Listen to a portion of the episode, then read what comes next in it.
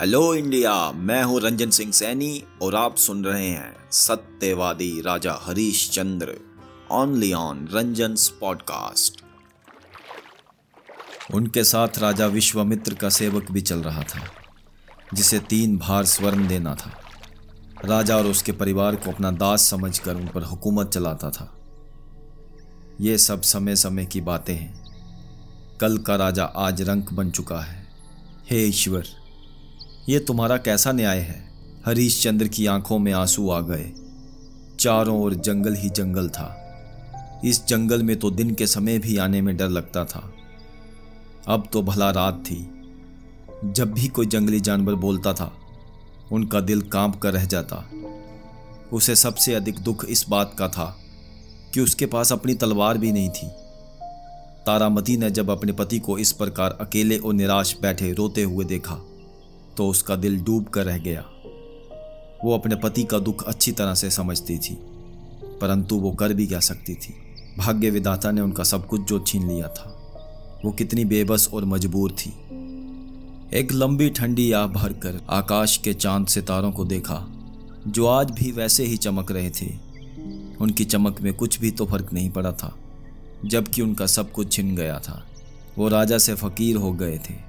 उसने एक बार फिर अपने पति की ओर देखा और अपने स्थान से उठकर उसके करीब आई और अपनी बाहों में बड़े प्यार से गोद में लिटा लिया। आप क्यों चिंता कर रहे हैं प्राणनाथ? चिंता मैं अपनी नहीं प्रिय। चिंता तो मुझे केवल तुम्हारी और रोहताश की है। क्यों? इसलिए कि तुम लोग शाही महलों से निकलकर इस जंगल में आ गए हो। हम लोग बेघर हो गए हैं। महलों से निकल धक्के खाते फिर रहे हैं। इसका दोषी तो मैं ही हूँ ना।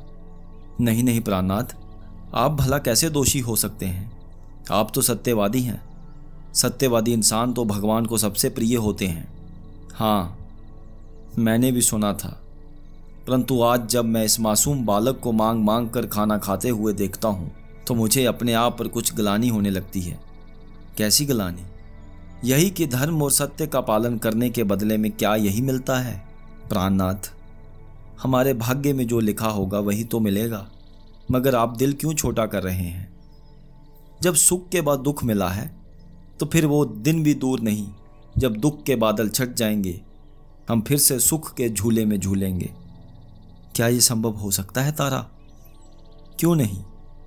जरा आप इस अंधेरी रात को तो देखो, जो सुबह होते ही प्रकाश में बदल जाएगी, प्रभात होते ही सूर्य इन सब अंधेरों को समाप्त कर देगा। पतझड़ की सारी उदासियाँ बहारों के आते ही खुशी में बदल जाएँगी।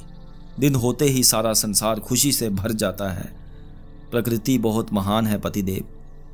तारा, तुम कितनी अच्छी हो।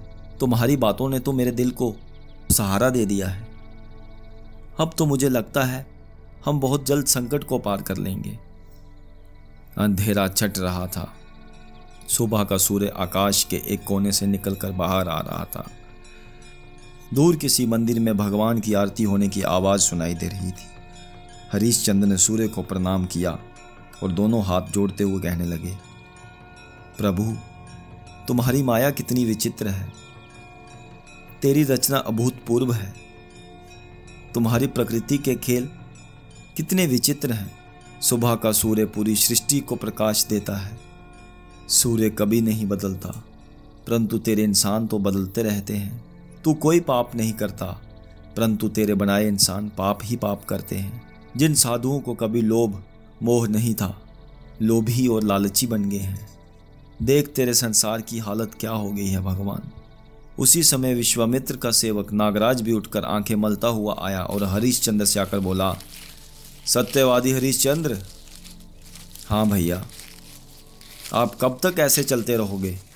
कब मेरे स्वामी का स्वर्ण वापस करोगे? मैं तो अब इन जंगलों में चलते चलते भी थक गया हूँ। नागराज, आशा पर यह संसार टिका हुआ है। मैं भी तो इसी संसार का एक मानव हूँ। उसी आशा को लेकर तो चला जा रहा हूँ। मगर कहाँ? आखिर कोई सीमा भी तो होगी? या फिर मैं आपके साथ यूँ ही फकीरों की भांति चलता रहूँगा? नागराज, ईश्वर के घर में देर अवश्य है, अंधेर नहीं। हमने राजपाट खोकर धैर्य से काम लिया है। तो आप भी इस कर्ज को वसूल करने के लिए धैर्य से काम लो। तुम कहाँ से तीन भार स्वर्ण दोगे?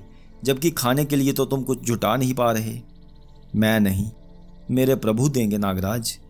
उस प्रभु को भी बुलाओ। उन्हें बुलाने की आवश्यकता नहीं पड़ती। वो तो भक्तों के दुख देख कर स्वयं ही चले आते हैं। बस बस। बहुत सुन लिया तुम्हारा ये भाषण। अब तो मैं प्रभु के नाम की माला जपते जपते थक गया हूँ। अब और सह नहीं होगा। मुझे तो चाहिए अपने राजा का स्वर्ण। बस, दूँगा भैया, हाथ जोड़कर दूँगा।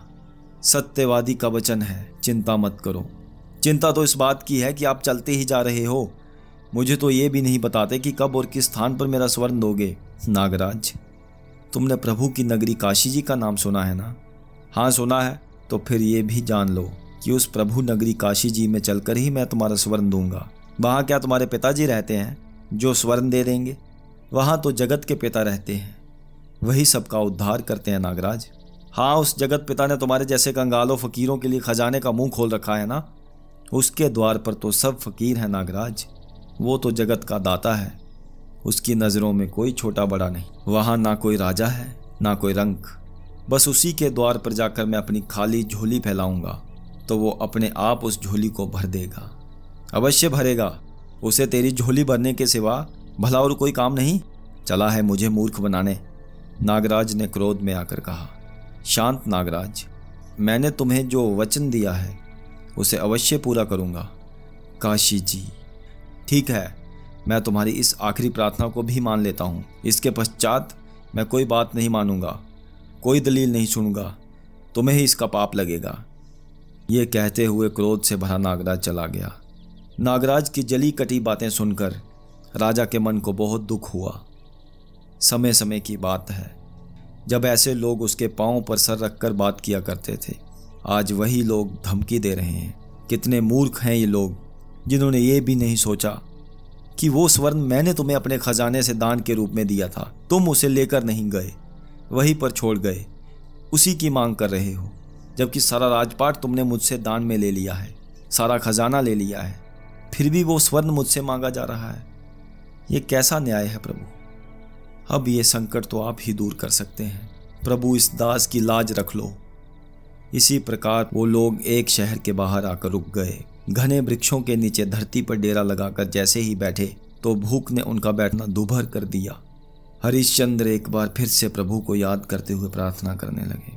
हे प्रभु, हे ईश्वर तुम्हारी माया भी कैसी निराली है। कुछ ही दिनों में मेरे लिए संसार की सारी चीज़ों को उल्टा करके रख दिया, जब मैं भूखों को भोजन खिलाया करता था, और आज स्वयं भूखा बैठा हूँ, और जिन लाखों लोगों को मैंने भोजन खिलाया था, उनमें से क्या कोई एक भी ऐसा नहीं है, जो आकर मेरी पत्नी और मेरे बच्चे को भोजन खिला दे?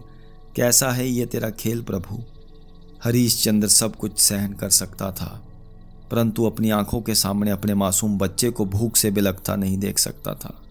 और कितनी ही परीक्षा देगा, सत्यवादी राजा हरीश चंद्र जानने के लिए सुनते रहिए सत्यवादी राजा हरीश चंद्र की कहानी, सिर्फ़ रंजन पॉडकास्ट पर।